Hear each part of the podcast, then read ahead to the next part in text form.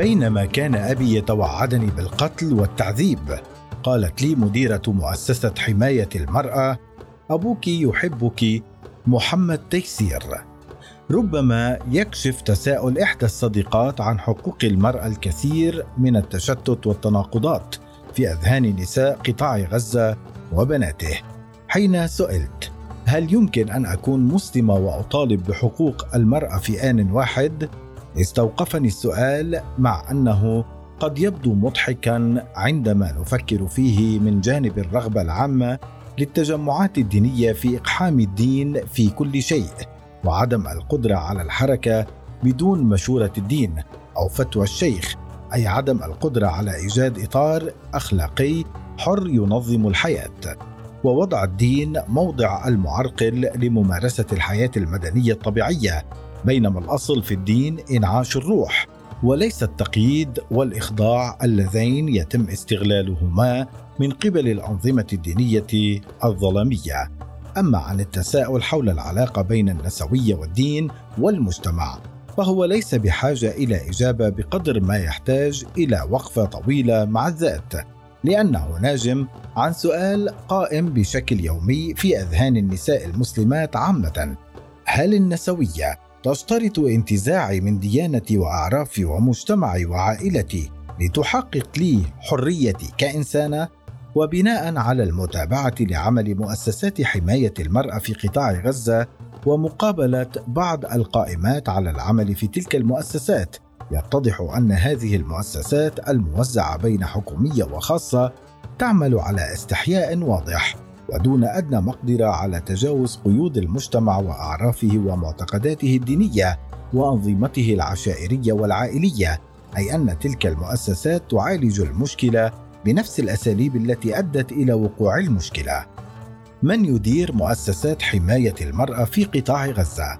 تتوزع مؤسسات حماية المرأة في القطاع وفقا لدليل المؤسسات العاملة في مكافحة العنف ضد المرأة الفلسطينية بين مؤسسات حكومية ومؤسسات خاصة.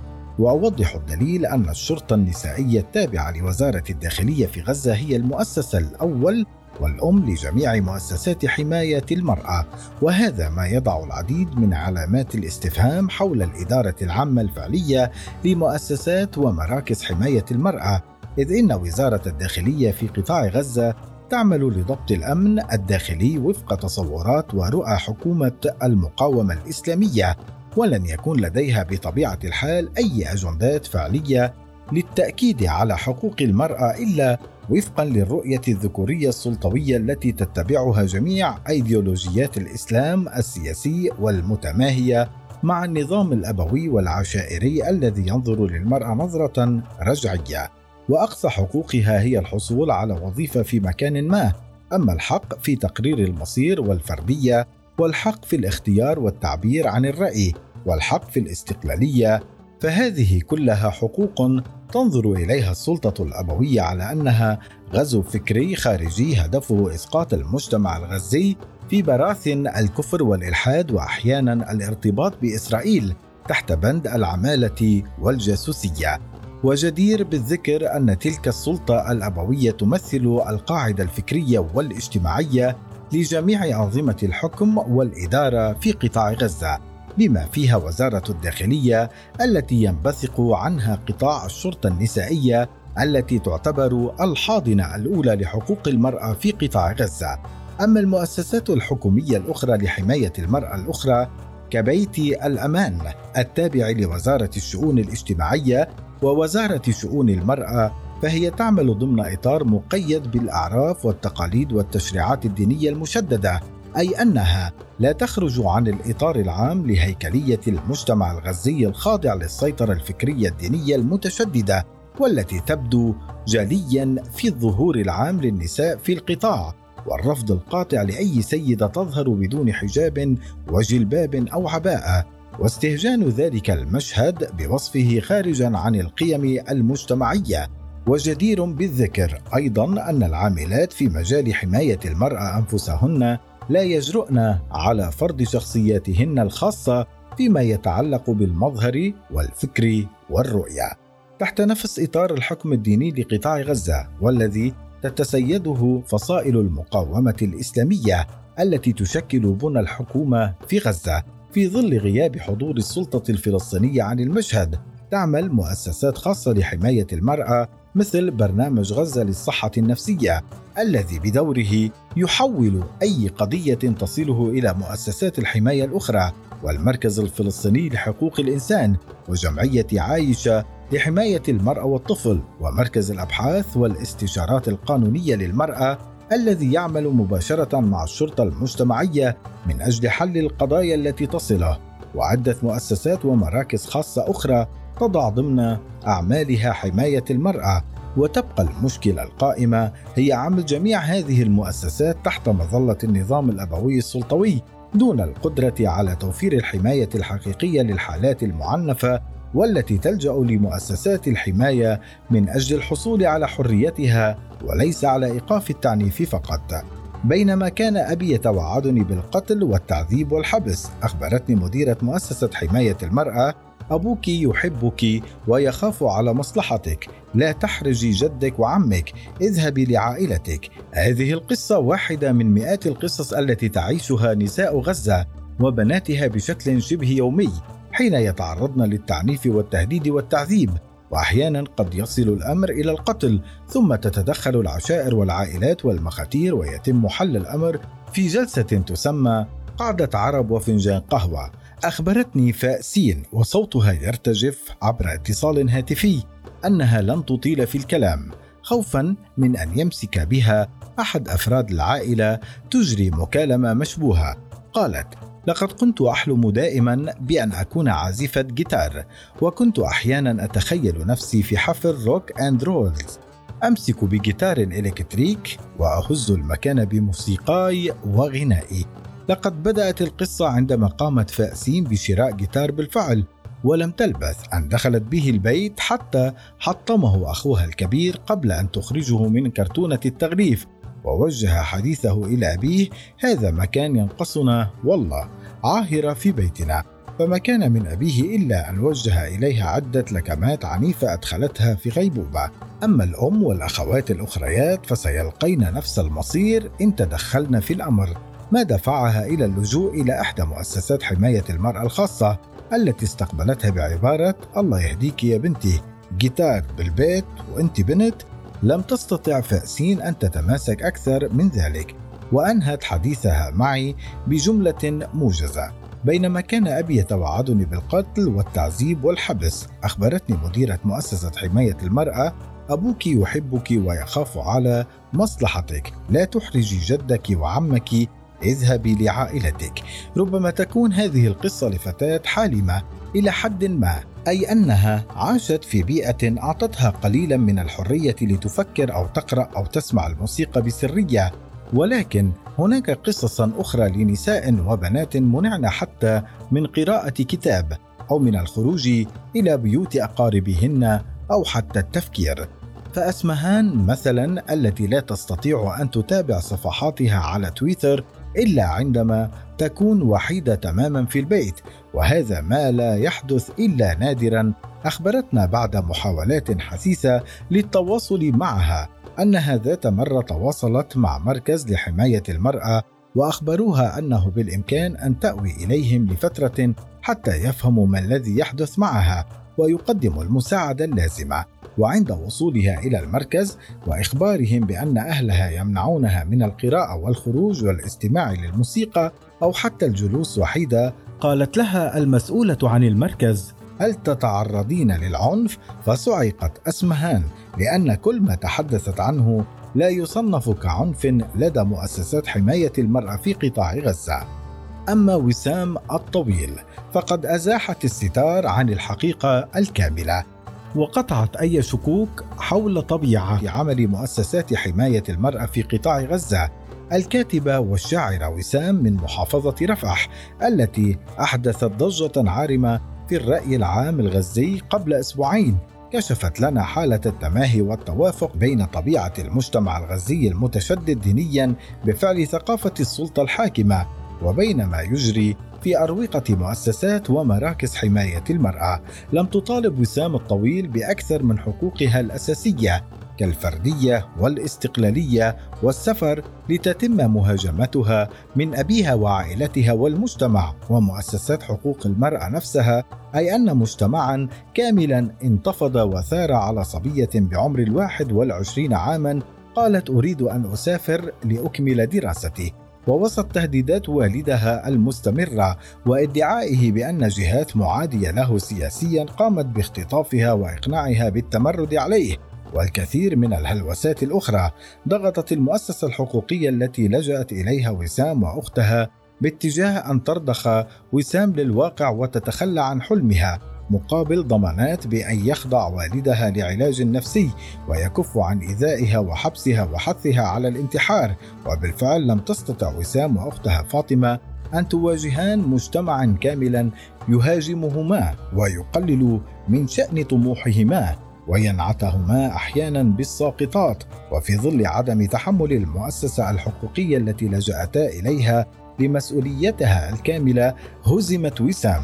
ولكن بهزيمتها حققت انتصارا عظيما إذ كشفت طبيعة سير الأمور في تلك المؤسسات التي يفترض أن تكون نسوية حيث اتفقت رواية وسام مع ما صرح به مديره تلك المؤسسات في مقابلة صحفية بخصوص قضية وسام الطويل وهو كالتالي ليس من واجب مؤسسات حماية المرأة في قطاع غزة وتحقيق الحرية للناجيات وظيفة المؤسسة هي إيقاف العنف فقط المؤسسة تحجب الناجيات التي يصلن إلى أروقتها عن العالم الخارجي ذلك لسلامة الناجية النفسية. المؤسسة لا تجبر الناجية على البقاء حتى وإن كان خروجها من غرف الإيواء يعرض حياتها للخطر. ما دامت الناجية تريد الخروج فهذا قرارها. بهذا المعنى فإن تلك طبيعة عمل هذه المؤسسات أقرب إلى أن تكون مؤسسات إصلاح وتوفيق. وليس مؤسسات حماية للمرأة وهذا عمل العشائر والمخاتير الذين بطبيعة الحال يستطيعون برعاية وزارة الداخلية أن يتدخلوا في أي قضية تخص الناجيات. أما كون المؤسسات تحجب الناجيات وتفصلهن عن التواصل مع الخارج فهذا يعتبر امرا خطيرا حيث أن الناجية أصبحت محتجزة داخل مركز الإيواء حتى الوصول إلى حل مع عائلتها وليس حل قضيتها. أما الطبيعي فهو أن تكون الناجية على دراية بما يحدث في الخارج لتتخذ قرارها بناء على دراية وعلم بما يحدث. أما النقطة الأخيرة التي تتعلق بقضية وسام بشكل خاص وهي أن وسام لم تكن مجرد معنفة أو ناجية تبحث عن حياة خالية من العنف مع أدنى الحقوق بل هي صاحبة حلم. ورؤيه حول حياة تود أن تعيشها بطريقتها الخاصة وقد خيبت مؤسسة الحماية آمالها في الحصول على الحماية الحقيقية. ليس ذلك فقط بل ضغطت المؤسسة على الشرطة المجتمعية وبحضور عائلة وسام باتجاه أن تعود وسام إلى بيتها. وحتما لم يكن قرار المغادرة من المركز الحماية قرار وسام بل كان قرار الجميع عدا وسام. التي حتى اللحظة لم نستطع التواصل معها بعد أن وصلت إلى بيتها.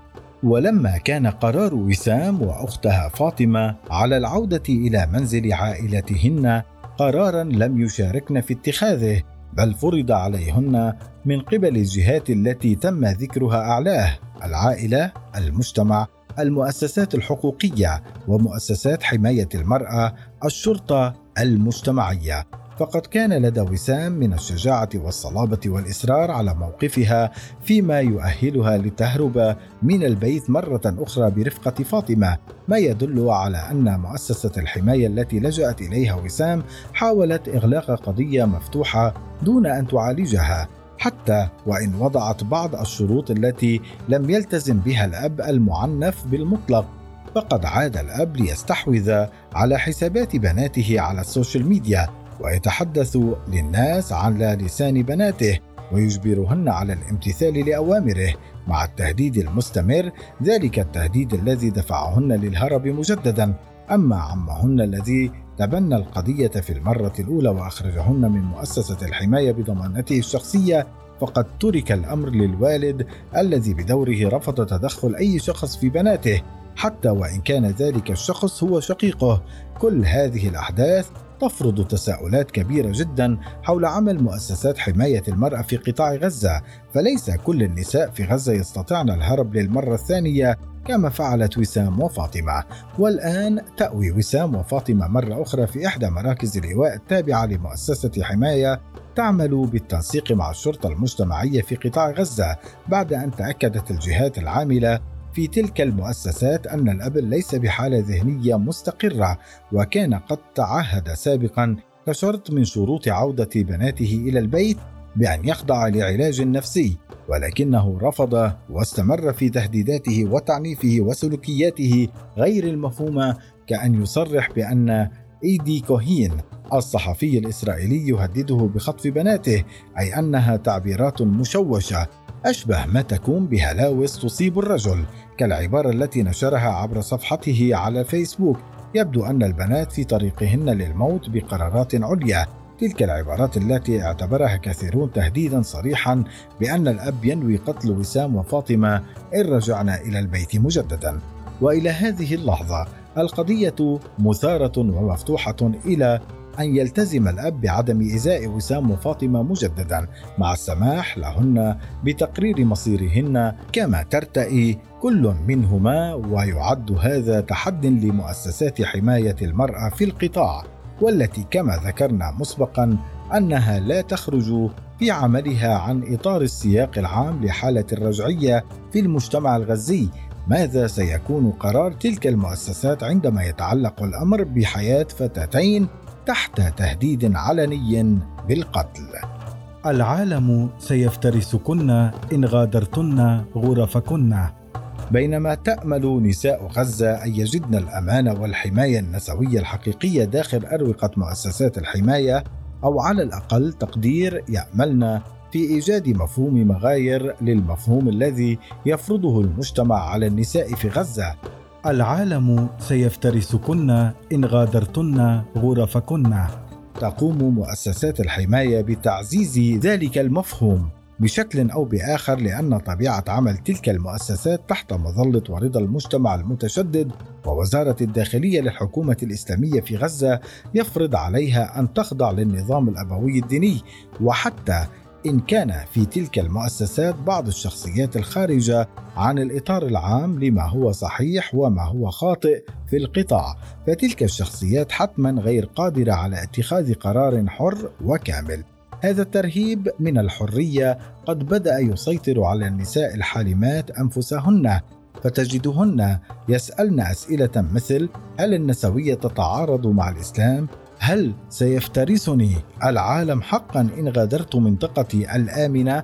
وقد نتساءل ما الذي يجنيه المجتمع الأبوي السلطوي من قمع النساء وتقييدهن وتحجيم مؤسسات حماية المرأة فتكون الإجابة إن الطبيعة الكارهة للحياة والمتشددة التي يعيش فيها الوعي الكلي للمجتمعات التي تخضع للسيطرة الدينية هي السبب في قمع النساء مع أن المجتمع نفسه لا يجني شيئا من قمع النساء سوى المزيد من الفقر والعنف والرجعية والتوتر.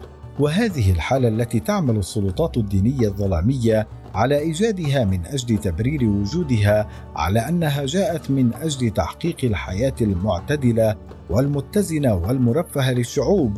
وعندما تخضع الشعوب لتلك السلطات على أمل جني ثمار العدالة والتوازن والرفاهية فهي لا تجني سوى مزيد من الوبال والدمار والقمع ليس فقط على مستوى النساء بل على مستوى حالة المجتمع.